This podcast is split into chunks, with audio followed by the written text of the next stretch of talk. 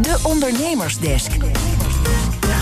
In de ondernemersdesk kansen en risico's. Elke week aandacht voor initiatieven die het beste maken van de coronacrisis. Vandaag Shoptiming. Vier jonge ondernemers lanceren een platform voor winkeliers om nooit te veel klanten binnen te hebben. Maar via een reserveringssysteem ervoor te zorgen dat de RIVM-richtlijnen worden nageleefd. Connor Klerks gaat in gesprek met oprichter Moos de Winter. Wij bieden een gecentraliseerd platform aan. Uh, geheel gratis en kosteloos voor winkelier en klant. Uh, hoe het werkt is dat de winkelier zich aanmeldt, uh, de winkel registreert en de dag indeelt in timeslots. De klant kan dan een timeslot kiezen om langs te komen. En wat wij erin hebben gebouwd, hebben we een speciaal algoritme in de website gebouwd, een optimalisatie-algoritme, dat ervoor zorgt dat er nooit meer dan een opgegeven maximum aantal klanten tegelijkertijd binnen de winkel kan zijn en kan reserveren. En hoe werkt dat nou als ik, uh, stel ik wil uh, vandaag uh, naar de boekhandel, hè? ik wil een nieuw boek kopen. Ja. hoe werkt het dan voor mij? Oké, nou ja, als klant hoef je je niet te registreren, is registratie niet verplicht. Dan ga je dus naar shoptiming.com en dan zie je daar wellicht boekhandel de Vries. Dan kijk je naar de beschikbare timeslots.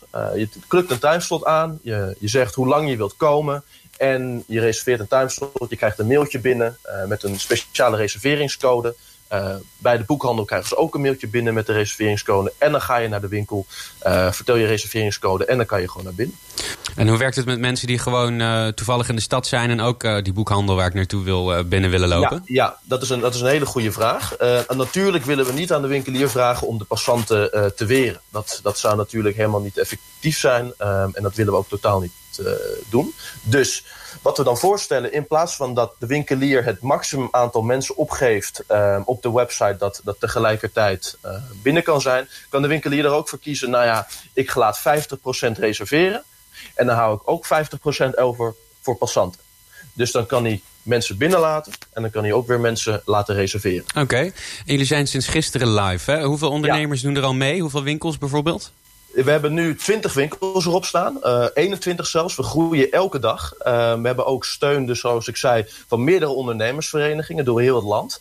Um, en, ja, we zijn echt net live gegaan en we denken echt dat heel veel winkeliers uh, hier heel veel baat van bij willen hebben. En um, dat we echt een verschil kunnen maken voor winkelend Nederland. Verdienen jullie dan zelf helemaal nergens aan? Want het kost best wel veel tijd, denk ik.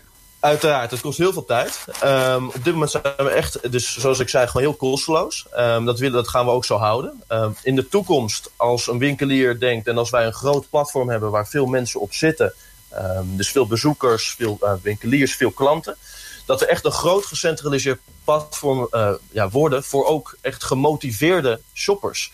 En dan zou het natuurlijk mooi zijn als een winkelier denkt, nou ja, ik wil misschien een advertentie plaatsen en op de frontpage van, van de website komen en zeggen, nou, jullie hebben zo'n groot bereik voor al deze, voor, voor zoveel ja, gemotiveerde shoppers.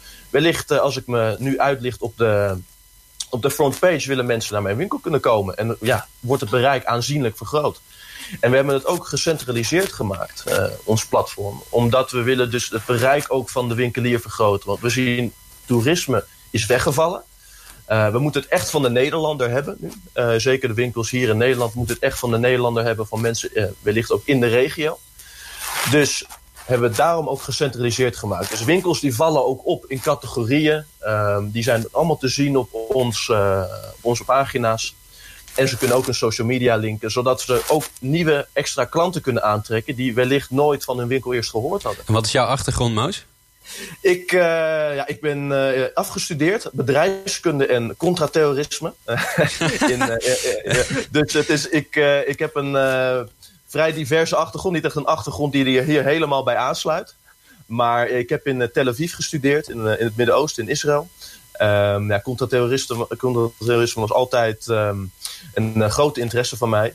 Maar ja, nu de coronacrisis zien we dat er uh, heel weinig terreur uh, in de wereld gebeurt. Godzijdank. Dat is wellicht het enige lichtpuntje wat, uh, wat deze coronacrisis heeft ervoor gezorgd. Dus jij dacht, ik, ik ga me even op een ander werkterrein inzetten. Pre precies, precies. Ja, dat, dat was een beetje de gedachte. Het was veel stilzitten. En ik, ja, ik werd er een beetje gek van. Um, ja, als je dan zoveel stil zit en er is eigenlijk helemaal niks te doen... dan ga je toch wel op, nadenken over creatieve oplossingen en over grote maatschappelijke problemen op te lossen. Want die, die, die kille lege straten hier door Amsterdam, um, ja, die winkels die dicht waren, mensen die, die bang zijn om naar de winkel te gaan. Connor Klerks in eh, gesprek met Moos de Winter. Een oplossing voor de kille winkelstraten. Uh, misschien dat die op deze manier gevonden is.